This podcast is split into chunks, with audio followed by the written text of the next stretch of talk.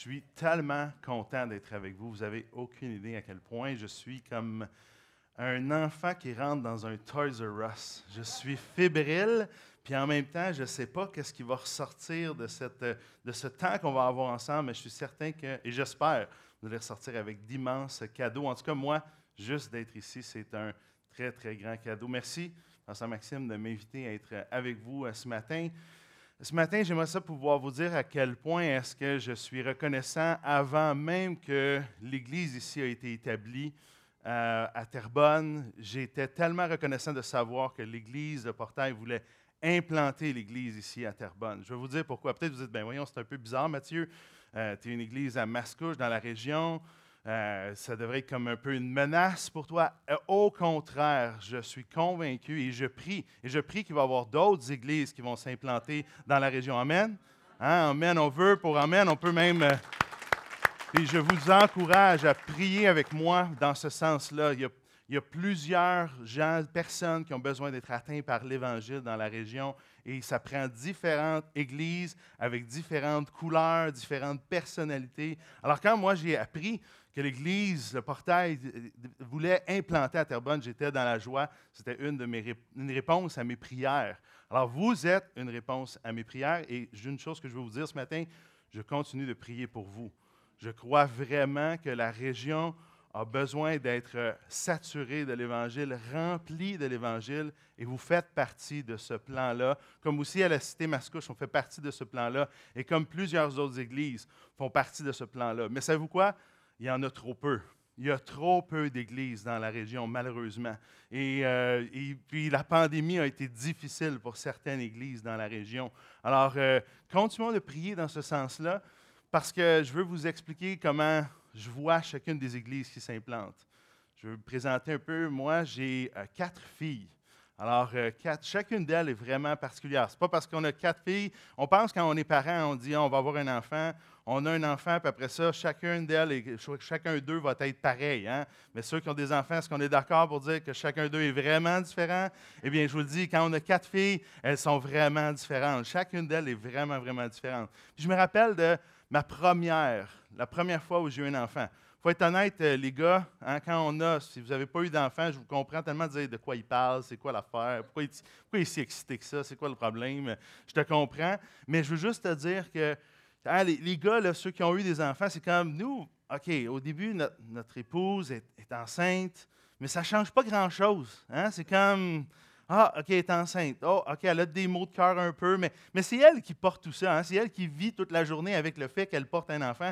Elle, ça change quelque chose pour elle, mais nous, c'est comme, ça n'a pas trop changé grand-chose. Puis là, les mois passent, à un moment donné, whoop, on s'en va, puis là, on entend le cœur du bébé. Ah, OK, pour nous, les gars, déjà entendre le cœur du bébé, c'est comme, OK, il y a quelque chose qui a vraiment changé. Il n'y a pas juste comme manger trop. C'est comme, euh, il y a quelque chose qui se passe vraiment. Là, puis là, là, on entend quelque chose, mais c'est encore pas tellement concret, jusqu'à ce que le jour arrive. À un moment donné, cet enfant-là, les gars, on l'a dans les bras. Comme moi, là, puis il faut être honnête, je ne suis pas tout à fait juste masculin. Il y a un côté peut-être très féminin en moi qui Quand je l'avais dans mes bras, là, j'étais comme, wow! Et ça, c'est spécial, ça. Puis, il y a comme un sens de responsabilité qui embarque. Je veux juste te dire, si toi, tu n'as pas eu d'enfant et tu es un gars, là, ça change d'avoir un enfant. Ça nous change d'avoir un enfant. Il y a un sens de responsabilité qui embarque fait comme Wow, hey, moi, je veux le mieux pour cet enfant-là. Là. je la regardais, je dis Hey boy, à un moment donné, elle, va venir grande. Tu sais. Puis elle ne voudra certainement pas tout le temps écouter ce que j'ai à lui dire. J'aurais aimé ça comme là, à ce moment-là, dire, OK, j'aimerais ça que pour les êtres humains, ça marche comme un ordinateur, soit plug and play. Tout ce que j'ai appris, plug and play direct dans son cerveau, puis là, elle a part avec qu'est-ce que j'ai. Mais ça ne marche pas comme ça. Hein? Elle, elle va falloir qu'elle apprenne ses propres expériences. Mais là, j'étais comme, wow, là, c'est, ça, ça t'envahit d'un sentiment, comme je dis, il est dur même un peu à décrire. Parce qu'on veut le mieux pour eux, on veut qu'ils partent sur les meilleures bases, mais en même temps, ils vont avoir à vivre leurs propres expériences. Je pense que chaque église qui s'implante dans la région, c'est un peu comme ça. J'ai le même sentiment que ça. Il faut, j'ai cette excitation-là d'avoir et de voir qu'est-ce que Dieu fait, puis en même temps, je me dis, wow, il va falloir qu'ils vivent leurs propres expériences. Et je vous joins, je vous demande de vous joindre à moi pour prier pour la région, à ce qu'il y ait de plus en plus d'églises. Ne voyons pas les églises qui s'implantent dans notre région comme des menaces, voyons ça comme plutôt des manières dont Dieu nous utilise parce qu'on lui demande qu'il permette que la région soit envahie de l'Évangile. Puis plus il y a d'églises, plus l'Évangile est prêché, plus des gens viennent à lui, plus des vies sont transformées, puis plus c'est excitant de voir la région des Moulins être transformée. Je veux dire quelque chose avant de continuer. Saviez-vous, peut-être que vous n'étiez pas au courant de ça, mais saviez-vous que le Québec est le champ missionnaire le plus important de tous les Amériques? Étiez-vous conscient de ça? Moi, je n'avais jamais pris conscience de ça jusqu'à ce que j'aille dans des églises en Ontario pour justement encourager l'implantation d'églises. On va chercher des partenaires de prière, des partenaires financiers pour qu'ils nous aident dans l'implantation ici au Québec. Puis c'est une église qui m'avait dit ça. Hey Mathieu, je suis tellement content de rencontrer un missionnaire. Il me serrait la main, il me disait ça. Un missionnaire qui est dans le champ missionnaire le plus important des Amériques. Là, j'étais comme, je pense qu'il parle à quelqu'un d'autre. Je ne savais pas que je faisais partie de ce champ missionnaire-là. Savais-tu que tu fais partie de ce champ missionnaire-là, le plus important des Amériques? L'Évangile ici, c'est l'endroit où il est le moins connu, le moins répandu, le moins transmis. Malheureusement, on est dans ce champ-là. Donc, des opportunités, c'est immense. Tu as un rôle à jouer dans ça. Église de Portail, vous avez un rôle à jouer, il est majeur. Et j'oserais dire, dans ce champ missionnaire-là, qui est le Québec, la région des Moulins est aussi un endroit vraiment où l'Évangile a besoin de percer et percer encore davantage. C'est pour ça que ce matin, je voudrais pouvoir tourner avec toi dans un passage qui est une prière que l'apôtre Paul fait pour l'Église de Corinthe. Alors, on va tourner ensemble dans 1 Corinthiens et je veux juste faire attention ici. Je ne me prétends pas l'apôtre Paul. Alors, euh, bien que c'est l'apôtre Paul qui fait cette prière-là, et c'est ma prière également pour vous. Je disais, je priais pour vous, mais c'est aussi quand je lis ce passage-là, je, pense à vous, je prie cette prière-là pour vous, mais je ne vous prétends pas être Corinthe non plus. Hein. On se met d'accord sur ça. Si vous connaissez un peu l'Église de Corinthe, l'Église de Corinthe était remplie de divisions, remplie de défis. À vrai dire, l'Église de Corinthe, c'est comme si Pasteur Max partait aller implanter une autre Église dans quelques années, puis euh, au bout d'un certain temps, vous écrivez une lettre. L'apôtre Paul est l'implanteur de l'Église de Corinthe. Et euh, on se dit, waouh, c'est vraiment quelqu'un d'extraordinaire, l'apôtre Paul. Il est tout un implanteur. Mais l'Église de Corinthe est une belle preuve que parfois on a un enfant, puis la façon dont il se transforme, la façon dont il fait les choses, bien, c'est pas nécessairement ce qu'on veut. Il ne tourne pas comme on aimerait qu'il tourne, mais en même temps, on reste parent. Hein. On est parents toute notre vie. Nos enfants ne font pas exactement ce qu'on veut, mais on demeure responsable. Et l'apôtre Paul est exactement là. Il demeure responsable. Mais malgré c'est une Église qui remettait en question son autorité, remplie de divisions, plusieurs problèmes moraux, je vous dis, c'était compliqué. L'apôtre Paul prie cette prière-là pour cette Église-là. Et lisons-la ensemble. Si vous voulez tourner avec moi, juste avant, excusez-moi, j'oubliais juste un passage. Je veux juste vous dire, regardez comment il aime cette Église. 1 Corinthiens 15, 31. Vous pouvez tourner aussi avec moi, je pense qu'il va être à l'écran je crois là, excusez, je suis habitué de tourner en arrière. Oui, c'est bon, excellent. Donc, 1 Corinthiens 15, 31, l'apôtre Paul dit Chaque jour je suis exposé à la mort, je l'atteste, frère, par la gloire dont vous êtes pour moi le sujet en Jésus-Christ, notre Seigneur. Pour lui, l'Église de Corinthe est un sujet de gloire malgré toutes ses difficultés.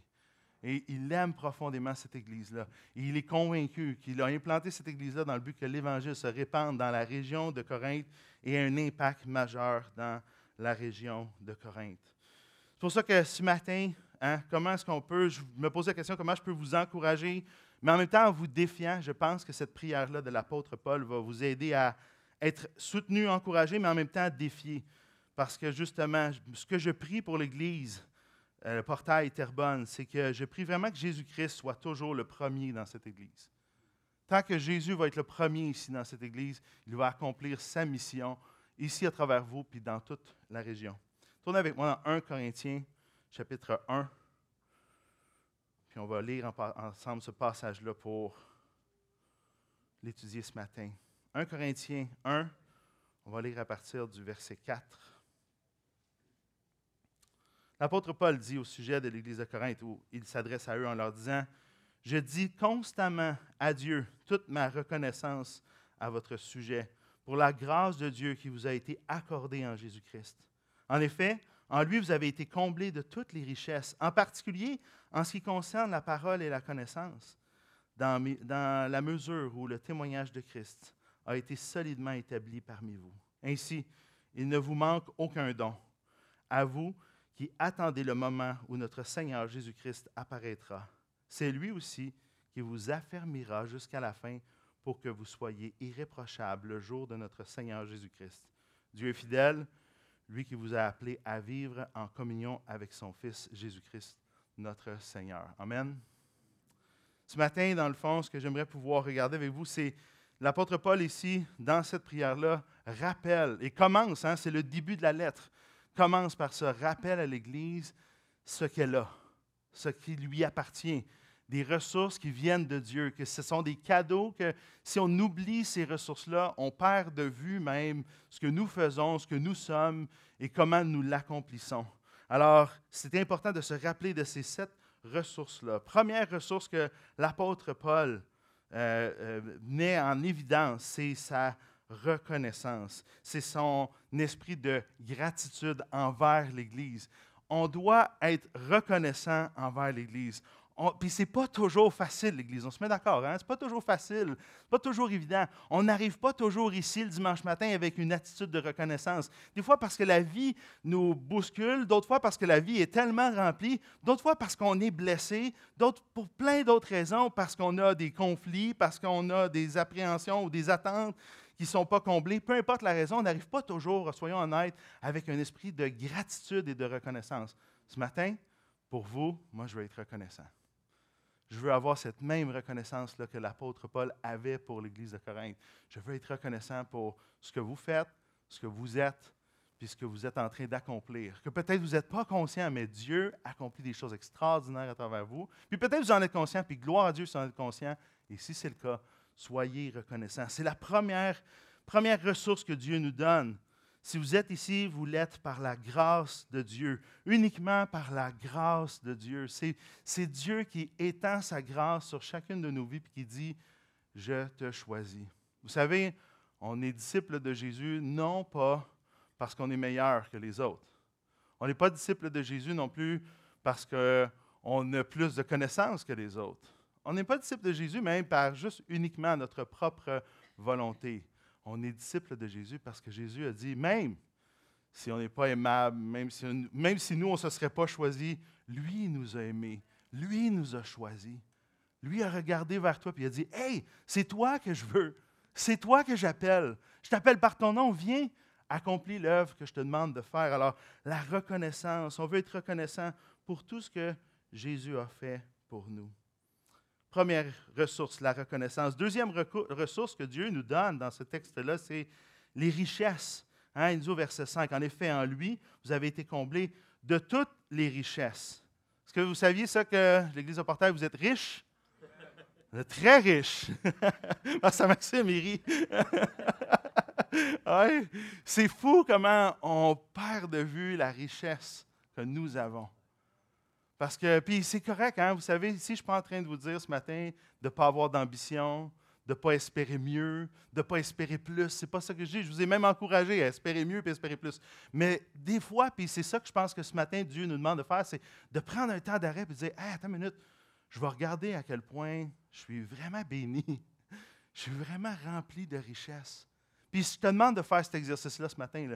Mets de côté là, ce qui s'est passé cette semaine, puis euh, combien est-ce que, tu sais, il y a sûrement des choses avec lesquelles tu luttes ou, des, éléments que tu dis, mais j'aimerais avoir plus dans ma vie. Attends, attends, avant d'aller là, l'apôtre Paul commence sa lettre en disant, Hey, avez-vous remarqué à quel point vous êtes riche? Vous êtes remplis de richesses, de toutes sortes de richesses. Et, l'apôtre Paul fait le lien assez direct de la richesse. Il dit en particulier en ce qui concerne la parole et la connaissance, parce que l'apôtre Paul savait qu'une des choses qu'il avait faites, puis une des choses que Pasteur Maxime fait bien ici, parce qu'il croit, puis parce que vous y croyez aussi, puis Jimmy aussi fait ce, ce même bon travail-là, c'est de placer la parole de Dieu au centre. Parce que la plus grande des richesses, c'est certainement ça. Vous savez, c'est quand même fou quand on y pense. Hein? Dieu, il s'est révélé à nous. Dieu a choisi de dire. Des gens pensent, mais ce n'est pas la vérité, ce n'est pas la réalité. Des gens pensent que Dieu a juste lancé, créé les choses, puis après ça, il a pu de vraiment de contact avec nous autre que par tout ce qu'on voit ou on peut ressentir autour de nous, par nos feelings, notre conscience, la nature. Non, ça, c'est vrai que Dieu se révèle, utilise ces choses-là pour nous faire comprendre des éléments, mais, mais ce n'est jamais aussi précis que la révélation spécifique de la parole de Dieu. C'est pour ça que chaque dimanche, nous, on revient à ça, on revient à ce livre-là. Vous remarquez que Pasteur Maxime n'arrive pas un dimanche matin et dit Hey, à part ça, j'ai trouvé un super bon livre un matin. Je vais vous parler de cet autre livre-là. Ce n'est pas qu'il ne parle pas des fois de d'autres livres, mais jamais cet autre livre-là est le centre de ce qu'on fait le dimanche matin. On est d'accord avec ça?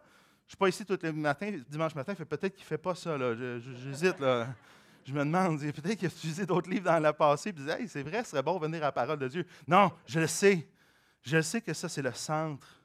C'est le centre de ce que vous croyez parce que c'est toute une richesse. Puis ça, c'est vrai collectivement, mais c'est vrai aussi personnellement. Je ne sais pas jusqu'à quel point est-ce que tu te délectes de ces richesses.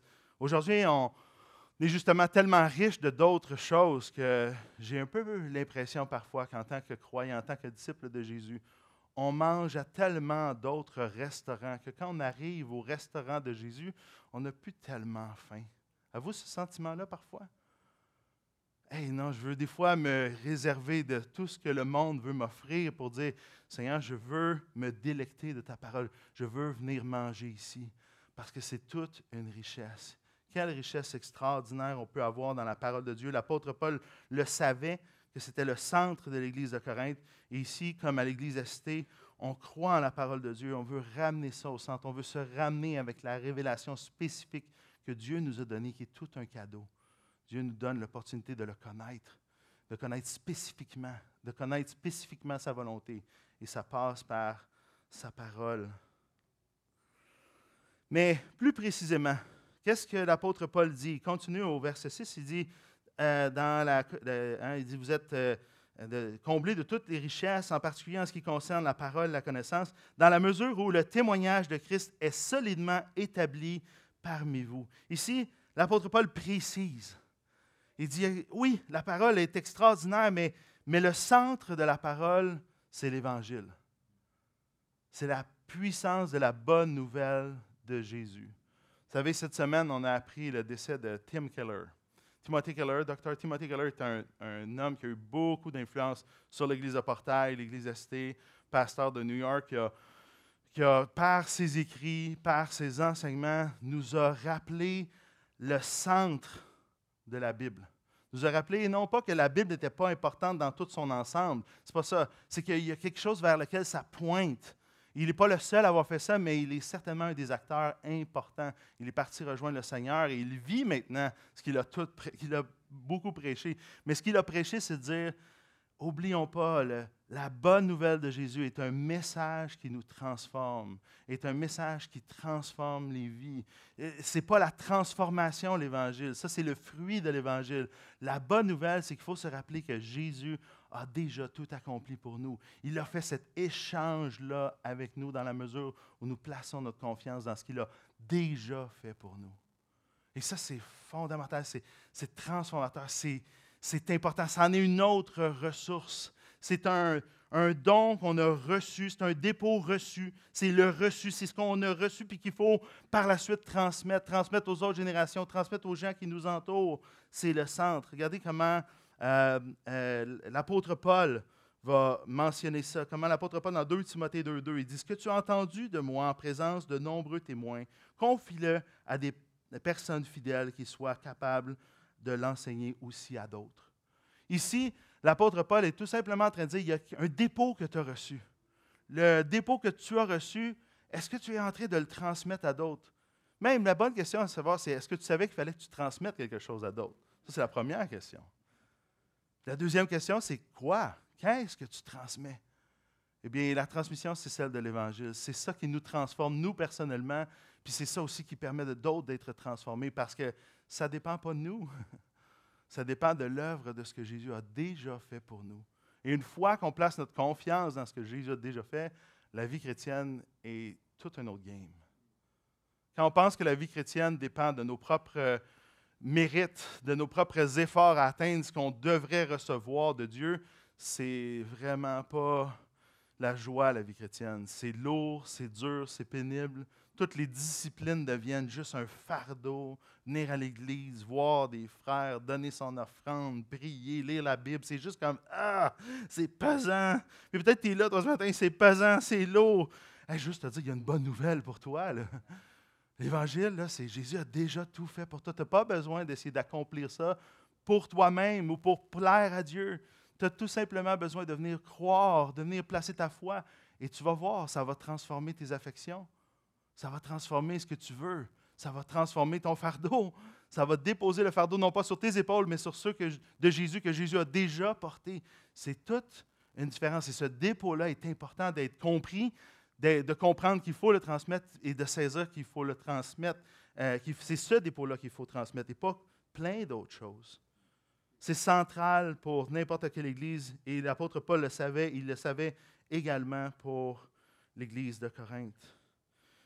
Mais c'est drôle parce que ces trois premières ressources-là, hein, la reconnaissance, les diverses richesses, le dépôt, c'est drôle parce qu'avec ça, on devrait dire, mais on a tout ce dont on a besoin, là. mais pourquoi est-ce qu'on a l'impression qu'il nous manque encore quelque chose? Moi, je vais vous dire, c'est impressionnant à quel point quand je suis avec l'équipe de staff à l'église assistée, j'ai toujours l'impression qu'il me manque quelque chose.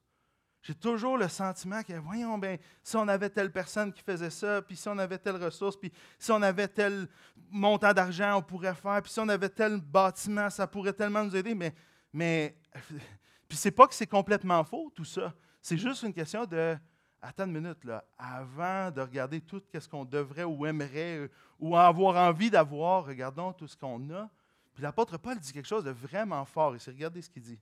Euh, on va lire le verset 7. Ainsi, il ne vous manque aucun don. S'il y a une église dans le Nouveau Testament qui devrait lui manquer plein des affaires, bien des choses, c'est bien l'église de Corinthe. C'est intéressant, c'est à cette église-là que l'apôtre Paul dit il vous manque absolument rien. Vous n'avez pas besoin de, de vouloir quelque chose d'autre. Vous avez tout ce dont vous avez besoin. Dans la grande histoire de Dieu, il va toujours avoir plus de besoins que de ressources. Je vais répéter ce que je dis là. Dans la grande histoire de Dieu, il va toujours y avoir plus de besoins que de ressources. Maintenant, la question, c'est pourquoi? Pourquoi est-ce que dans sa grande histoire, Dieu a choisi qu'il y allait y avoir toujours plus de besoins que de ressources? Une des réponses, c'est parce qu'il veut absolument qu'on comprenne que c'est son œuvre. Puis pour faire son œuvre, on a besoin de dépendre de lui. On n'a pas besoin de, dépendre de tout ce qu'on a. Fait que jamais il va. Si tu regardes autour de toi, tu te dis, mais il me semble, il y a plein de besoins, Mathieu. On n'a pas tous les dons. Il nous manque plein de choses parce que les besoins sont immenses. Euh, attends une minute, time out. Non. De tout ce dont tu as besoin pour accomplir l'œuvre que Dieu veut faire en toi tu as la reconnaissance de ce qu'il a fait parce que c'est la grâce qui t'a amené là. Tu as toutes les richesses, dont les richesses de sa parole. Tu as l'Évangile et le dépôt que tu dois transmettre. Tu as tout ce dont tu as besoin. Et puis plus que ça encore, tu as toute l'Église qui t'entoure pour compléter les aspects de ce qui te manque parce que ce n'est pas toi tout seul qui va accomplir cette mission-là. C'est toi avec l'aide, avec l'aide de Dieu puis avec l'aide des autres. Donc Dieu permet toujours qu'il y ait plus de besoins que de ressources pour qu'on ne dépende pas uniquement de nos ressources, pour qu'on dépende premièrement de lui, puis après ça, des frères et des sœurs qui nous entourent. Dans chaque église, je vous dis, dans chaque église, il y a des ressources inutilisées, malheureusement. Puis des fois, c'est notre faute. Il faut être honnête, des fois, c'est notre faute, les pasteurs. On ne gère pas bien les ressources, euh, on ne les voit pas bien, on ne les discerne pas bien. Mais en même temps, il y a une partie qui appartient à chacun d'entre nous de dire Hé, moi, là, j'ai ça dans mon coffre à outils. Est-ce que ça peut être utile pour quelqu'un? Avais-tu remarqué ça? Peut-être qu'il y a quelque chose qui était dans ton coffre à outils. Tu me semble, pas utilisé ça. Hey, tourne-toi vers la personne à côté de toi. Tourne-toi, viens voir Pasteur Max. Dis, hey, j'ai ça, moi, dans mon coffre à outils. Puis peut-être qu'il va dire, pas tout de suite, attends un peu. Peut-être qu'il va dire, pas ici, mais là-bas. Mais, mais certainement, il ne veut pas juste comme. Dieu ne t'a pas juste donné ça pour que ce soit enterré, là. Absolument, il nous donne tous les dons. L'Église de Portail, vous avez tous les dons. Il ne manque pas de dons. Tous les dons sont là. Dieu veut vous utiliser dans la mesure où chacun d'entre vous vous dites, je suis disponible, Seigneur. Je dépends de toi, je suis disponible. Utilise-moi. C'est vraiment intéressant quand on connaît bien, dans, euh, ben, pour ceux qui connaissent, vous connaissez hein, Jean 3,16, hein, c'est, c'est un passage qu'on connaît bien, ça nous parle de ce moment-là où Jésus parle avec Nicodème. Donc on connaît assez bien Jean 3, on connaissait bien aussi Jean 4 qui nous parle de la femme samaritaine, on connaît les grandes histoires, mais entre l'histoire de Nicodème et la femme samaritaine, il y a comme un bout qui est un peu spécial. Il y a un bout où est-ce que les disciples de Jean-Baptiste viennent le voir, puis euh, il parlait avec des pharisiens. Puis là, ils s'aperçoivent que Jésus est en train de, baptiser lui aussi. Jean-Baptiste, son ministère se poursuit, mais, mais, le ministère de Jésus a commencé. Donc, puis on connaît, Jean-Baptiste est là pour placer la table pour, euh, pour Jésus. Donc, il dit, euh, euh, les, gars, les, disciples de Jean viennent voir Jean, puis lui disent, Hey, il y a un gars, Jésus, tu, tu nous as dit c'était l'agneau de Dieu qui allait enlever tous les, les péchés, c'est lui qu'il faut. Mais là, c'est-tu lui qu'il faut suivre ou c'est toi qu'il faut suivre? Et quand on se place dans la peau de Jean-Baptiste, on se dit, Hey, ça a dû pas être facile, cette question-là, quand même, hein? Il me semble qu'intérieurement, tu dis, non, non, les gars, restez avec moi, là, s'il vous plaît, là. Euh, euh, restez avec moi pour être jusqu'à la fin. Là. Je sais qu'il faut qu'il grandisse puis je diminue, mais s'il vous plaît, là. Partez pas. Hein, euh, mais c'est intéressant ce que Jean va dire. Jean va juste mentionner, il dit,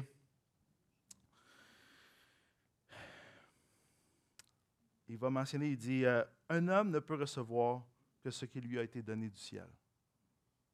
Un homme ne peut recevoir que ce qui lui a été donné du ciel.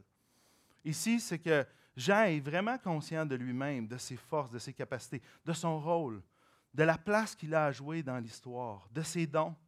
Puis il sait que justement Jésus doit grandir et que lui, il doit diminuer. Alors, Jésus était euh, Jean était pleinement satisfait de juste avoir joué ce rôle-là, puis de dire, les gars, s'il faut vous suivre, suivez-le. Parce que de toute façon, je ne pourrais pas influencer plus que qu'est-ce que le ciel a déjà établi d'avance. Donc, nos dons là, sont dans, dans la grande histoire de Dieu pour vraiment être imbriqués à un endroit précis. Est-ce que tu comprends tes dons? Est-ce que tu connais tes dons? Est-ce que tu rends disponibles tes dons aux autres? Parce que ça, ça fait toute la différence. Le but, ce n'est pas juste de savoir qu'on a tous les dons, mais comment aussi chacun des dons s'imbrique les uns avec les autres. Et pour ça, on a besoin absolument de dépendre du Saint-Esprit. Quatre ressources qui nous ont présentées, premièrement, la reconnaissance, la richesse, le dépôt que l'on a reçu, le fait qu'on peut être rassasié des dons, hein, le fait qu'on peut être rempli, on est plein de dons. Tous les dons sont, sont là dans l'Église. Mais une cinquième ressource que nous avons, c'est l'espérance. L'espérance, le retour de Jésus. Jésus va revenir. Vous saviez que Jésus va revenir? Hein? J'espère que Pasteur Max vous, avez averti qu'il allait revenir. Oui, c'est bon, OK, juste pour être sûr. Il va nous demander des comptes sur la manière dont on va euh, avoir utilisé nos dons. Mais mais qu'est-ce qui est extraordinaire, c'est que cette, espérance-là qu'il nous donne, le fait qu'on sait qu'il revienne, c'est qu'on sait qu'un jour, là, présentement, ce n'est pas toujours facile, soyons honnêtes. Hein? Faire la mission de Jésus, être tiraillé avec tout ce qu'on vit, la souffrance avec laquelle on peut être euh, confronté, ce n'est pas toujours facile. Mais notre espérance nous aide à pouvoir garder le cap, à pouvoir dire, OK, Jésus, un jour tu vas revenir, un jour tu vas me demander des comptes de ce que j'ai fait, puis je veux pouvoir te dire avec joie, voici ce que j'ai fait. Voici pour toi. C'est pour toi que je l'ai fait. Je n'ai pas juste fait, pas fait pour moi, je l'ai fait parce que tu m'as aimé, parce que tu t'es donné pour moi. Le retour de Jésus est une autre source. hier, j'avais euh, le privilège, parce que pour moi, c'est un privilège. Quand je suis entré dans le ministère, être honnête avec vous, au début, il y a 20 ans, ce n'était pas un privilège. Je trouvais ça difficile. Euh, je trouvais ça. Euh, même, j'étais un peu euh, euh, c'est quoi le sentiment? Je dirais euh, mal à l'aise, c'est vraiment ça. J'étais mal à l'aise, j'étais pas tout le temps confortable avec le fait de faire des funérailles. Je ne suis pas quelqu'un qui aime aller dans des funérailles personnellement. j'ai eu aussi la, grâce, mais en même temps, j'ai pas beaucoup de personnes qui autour de moi. ma, famille, quand j'avais 20 ans, mais, j'avais encore mes grands-parents, j'avais pas beaucoup même été témoin de funérailles. Aujourd'hui, c'est peut-être les choses que j'aime le plus faire dans le ministère. Non pas que j'aime les funérailles, pas que j'aime la mort, mais j'aime tellement, j'aime tellement premièrement prêcher à des funérailles, parce que le cœur des gens est vraiment disposé. Mais plus que ça, j'aime accompagner les gens en fin de vie. Comme là, hier, c'était les funérailles d'une femme qui a eu un impact majeur dans ma vie. Savez-vous quoi? C'était une femme qui a eu un, groupe de prière. C'était pas une grande prédicatrice. C'était pas, euh, pas quelqu'un qui avait eu un grand ministère, un leadership extraordinaire. Non, c'était une femme qui jouait bien son rôle. Mais la façon dont elle jouait bien son rôle dans ma vie, c'était un rayon de soleil. J'ai jamais entendu cette femme-là se plaindre. Jamais. C'est tout le temps les côtés positifs. Elle a vécu des choses difficiles, deux divorces, trois cancers. Jamais, jamais entendu se plaindre. Jusqu'à là quelques jours où est-ce qu'elle était en fin de vie. Il restait quelques heures à vivre. Je vais la voir à l'hôpital. Elle a la COVID. Elle a le cancer, cancer des os. elle souffre. Elle souffre à ne rien faire. Et là, je vais la voir à l'hôpital. Puis là, elle souffre, elle souffre. Puis là, j'étais avec elle. Puis là, elle dit Mathieu, je, souffre tellement, j'ai l'impression que Jésus est loin. J'ai l'impression que. Il ne m'écoute pas. Je lui demande de m'aider à calmer mes souffrances. Puis elle pleurait. Puis elle faisait juste. Elle pas bouger. Elle avait, mal. Elle mal. Et là, j'étais avec elle. Je dis Non, Odette, toute ta vie est un témoignage de la présence de Jésus. Jésus est là encore avec toi. Jésus est présent dans ta souffrance. Jésus, il a souffert. Il sait c'est quoi ce monde-ci, la souffrance. Non, il est là. Peux-tu compris? Oui, je peux compris. On prie ensemble. Peux-tu qu'on lise la Bible? Oui, on lit. Hey, ça, c'est les vraies choses. Si j'avais demandé à Odette, Hey, Odette, qu'est-ce que tu veux? Elle ne m'aurait pas parlé de, ben, j'aimerais ça pouvoir avoir un troisième chalet, euh, deux, j'aimerais ça avoir un gros char, euh, ma maison. Tout ça avait plus d'importance rendu là. Hein? Tout ça perd son éclat. C'est juste ce qu'elle voulait, là, c'était, sa famille autour d'elle, les, personnes qu'elle a aimées. Et, puis que je puisse être là avec elle, puis juste comme, oh, prie, j'ai lu la Bible. Puis elle s'est envolée comme un petit papillon. Et ça, c'est extraordinaire de pouvoir vivre ça. Puis après ça, de pouvoir. Puis elle me dit une chose, elle dit, dis-leur. Elle dit, elle dit, quand on va faire les funérailles, dis-leur. Dis-leur que doivent placer leur confiance en Jésus. Hier, je leur ai dit plusieurs fois à ceux qui étaient là, Hey, je vais te le dire, elle veut vous sachiez une chose. Place ta confiance en Jésus. Place ta confiance en lui, parce qu'un jour, il revient. Puis, présentement, Odette, là, on n'a pas à pleurer pour elle. Hein. En passant, elle est super bien, elle est dans les bras de son Sauveur, elle est avec Jésus. Elle rayonne plus que jamais, bien qu'ici, moi, je trouve qu'elle a rayonné, rayonné, pas mal fort. Puis, savez-vous pourquoi est-ce que j'aime ce rayon de soleil-là qui était Odette? Parce que moi, ce n'est pas ma tendance. Ma tendance, c'est plutôt de voir les points noirs sur la feuille blanche. Mais elle, elle avait besoin d'être à côté de moi pour me dire Non, Mathieu, regarde toute la belle feuille blanche. Arrête de regarder le point noir. On avait besoin l'un de l'autre. Et Dieu l'a utilisé pour m'accompagner, me faire grandir dans ma foi. Odette, pour moi, c'est quelqu'un qui avait compris et saisi que Jésus revenait bientôt, puis qu'elle voulait vivre en fonction de son retour. Une autre ressource, c'est la résilience. Le verset 8 nous dit, regardez ce qu'il nous dit le verset 8. Hein? Il dit, c'est lui aussi qui vous affermit jusqu'à la fin pour que vous soyez irréprochables le jour de notre Seigneur Jésus-Christ. Ici, l'apôtre Paul, c'est sa prière pour l'Église de Corinthe. C'est ma prière pour vous aussi, que vous puissiez persévérer, continuer dans l'appel que Dieu a placé sur votre vie, sur votre Église, puis que vous puissiez être irréprochables, de toujours travaillant de mieux en mieux, non pas par nos propres forces, non pas parce qu'on est extraordinaire, non, parce qu'il est extraordinaire à travers nous, puis on travaille de mieux en mieux dans ce sens-là, où est-ce qu'on dépend de lui, on est résilient.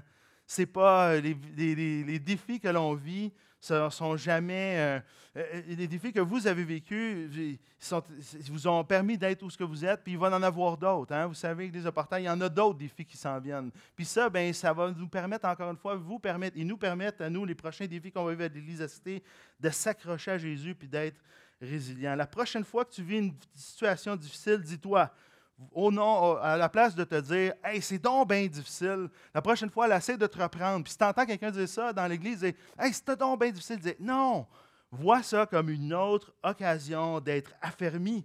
Parce que ce n'est pas fini. Ce n'est pas la fin. Un jour, ça va être la fin. Comme on l'a vu, Jésus revient bientôt, mais, mais là, si on vit quelque chose de difficile, hey, comment on peut être encore plus affermi, plus dépendant de Jésus? Cette semaine, une jeune fille est venue me voir parce que son copain l'avait dompé là.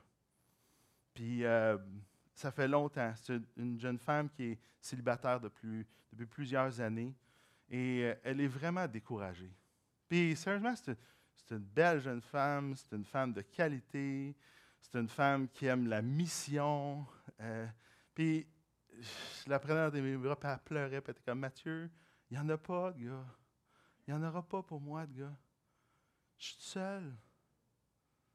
Et peut-être que tu vis un genre de solitude comme ça, toi aussi, ou tu vis quelque chose qui est difficile pour toi, tu dis Mathieu, c'est bien beau que tu me dises, là, derrière la montagne, il y a quelque chose de beau, mais là, je suis en train de la gravir, la montagne, puis c'est vraiment difficile. Je ne veux pas manquer de compassion pour toi. Au contraire, je veux être plein de compassion. Mais oublie pas, c'est encore une belle occasion de venir dépendre de Jésus, de venir dire, OK, je vais m'accrocher à toi, je vais être résilient en toi. La reconnaissance, les différentes richesses, le dépôt que l'on a reçu, le fait d'être rempli de tous les dons que Dieu nous donne, le retour de Jésus, la résilience. Et le dernier élément que Dieu nous donne, c'est vraiment la richesse d'avoir le roi avec nous. Je vais inviter le groupe de louanges à s'avancer pour terminer. Euh, puis c'est ça que je voudrais pouvoir te poser comme question. Est-ce que tu es conscient que le roi, vous savez, il est ici avec nous ce matin, Amen? Il est là, là. Jésus, le roi, est avec nous. Là. Donc, ce n'est pas juste qu'on s'attend qu'il revienne. Il est présentement avec nous, mais un jour, il va revenir physiquement. Donc, on va pouvoir le serrer dans, vos, dans nos bras. Moi, j'ai hâte de le serrer dans mes bras. J'ai hâte de pouvoir dire Hey, c'est fini, enfin, Jésus. Yes, sir. Wow.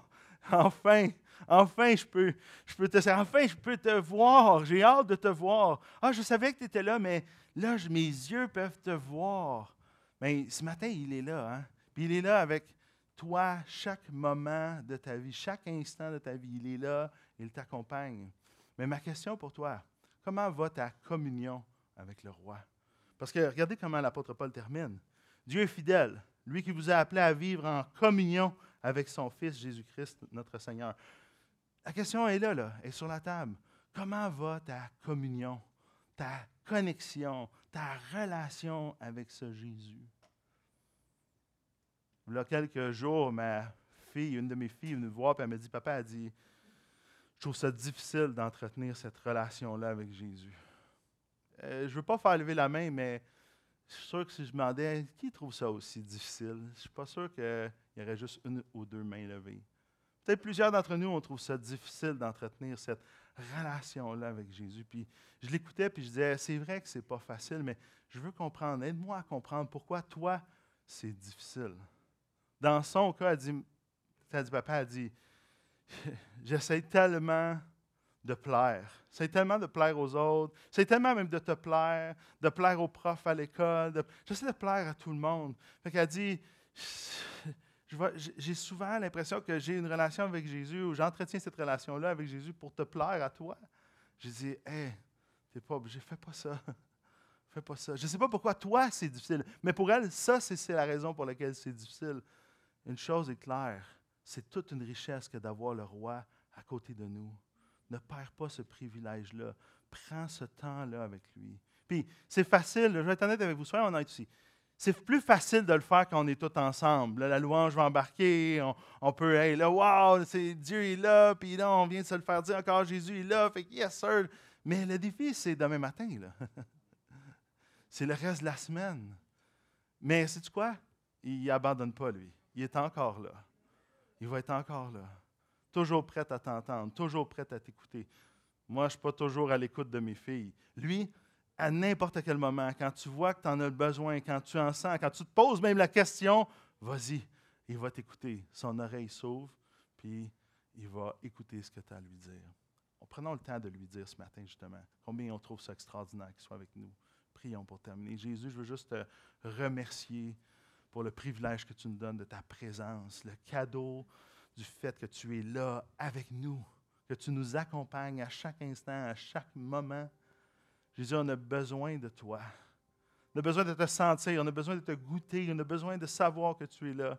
As, c'est pas qu'on veut se fier à nos sensations, à nos sentiments, mais, Seigneur, tu nous as donné ces sentiments, ce corps, ces, ces sens pour pouvoir euh, aussi te connaître. Seigneur, aide-nous à, à pouvoir savoir et connaître et être convaincus du plus profond de notre être, du plus profond de notre cœur, que tu es présent là avec nous. Jésus, merci. Merci de ta présence. Merci de, cette communion-là, que de ton côté, une fois qu'on a placé notre foi en toi, est indéconnectable. On ne peut pas se déconnecter de ton côté, mais tu vois comment nous, on peut se perdre, on peut te perdre de vue. Seigneur, attire notre cœur à toi ce matin et permets qu'on puisse être dans la joie, dans cette relation-là avec toi. C'est dans ton nom que je te prie ces choses, Jésus.